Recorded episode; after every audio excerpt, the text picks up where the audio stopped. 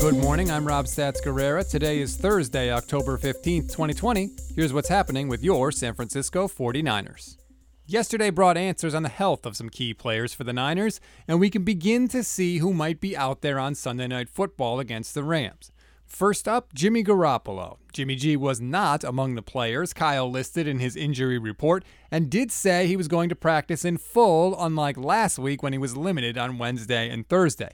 That said, Kyle did also point out that Jimmy will probably have to get used to playing hurt. People have high ankle sprains and they'll affect you sometimes throughout an entire year. So it's pretty much as simple as that. I mean, it, it makes it hard for you to play at your best by no means, but does that mean that you can't play? Uh, lots of guys go out there and they have things that prohibit them from being their best. But you know, if you can play, you still got to go out there and perform. And um, I'll be the judge of that, watching him throughout the week. And if he has a good week of practice and looks like he gives us the best chance to win, um, then I won't hesitate. And if it looks like it hurts in the game and it's prohibiting him, um, then we'll do what we did again. Some other health updates for you. Cornerback Emmanuel Moseley returned to practice after a concussion, but he did wear the blue non contact jersey.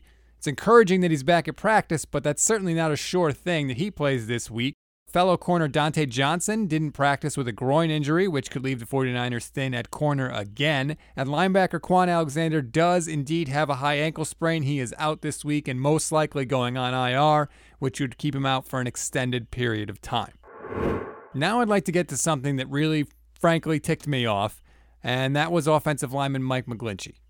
It is no secret that the 49ers offensive line has struggled. And some of those struggles have been documented on social media and Twitter and all that. Here was McGlinchey when he was asked about all those clips of basically him getting blown up on social media. I don't really appreciate people who are the armchair quarterbacks that take a 30 second clip off of Twitter and think they understand offensive line play. I no, I don't understand. I don't like that. I'd ask those people to watch the the entire game because um, I'm I'm pretty confident that you know other than the one or two that have happened that have been glaring, I've been putting together a pretty good season and I keep continue to get better each week. Here's why I hate that answer. The difference between the good teams and the bad teams are those one or two plays he's talking about. The good teams don't make those plays. The good teams shore that up. The bad teams don't. That's why they're bad. And by the way, some of those good plays that you shore up, go for 80 yard touchdowns or at least chunk plays that flip field position and put the offense in a good place. That's the difference, Mike. That's why you've struggled this year, is because you haven't been able to stop those one or two plays, as you put it, every single game. And by the way, it's not just one or two plays. Here's another one from McGlinchey, and this one I thought reflected more poorly on the coaching staff than on McGlinchey himself. Here's what he had to say about why the offensive line has struggled so much this season. I think we just have to be better. I think we have to communicate the things that we're seeing. We've gotten some wild looks, some things that were, um, you know, new to us because of the things that they haven't shown in packages that we haven't had yet. And we just have to go back to our concepts, go back to our base communication rules, and, and get on people. And that's all it comes down to. We got to clean it up. We've had some tough looks, some some tough situations to be in, but we got to protect better, and that's all that uh, that it comes down to. Now that answer to me is a knock on the coaching staff. Not that he's knocking them, but I knock them when I hear that answer. One of your first jobs as a coach is to make sure your players know what to do when they see something they've never seen before. I mean, that's literally what opposing coaches do every week. They try and throw something at you that you haven't seen before. So, you as a coach have to give these players a structure to rely on when things get weird out there. And right now, they're either not giving them that structure or they're not making sure the players know it by heart because there are multiple instances last week where Jimmy Garoppolo got sacked because the offensive line didn't know what was coming and didn't know who to block.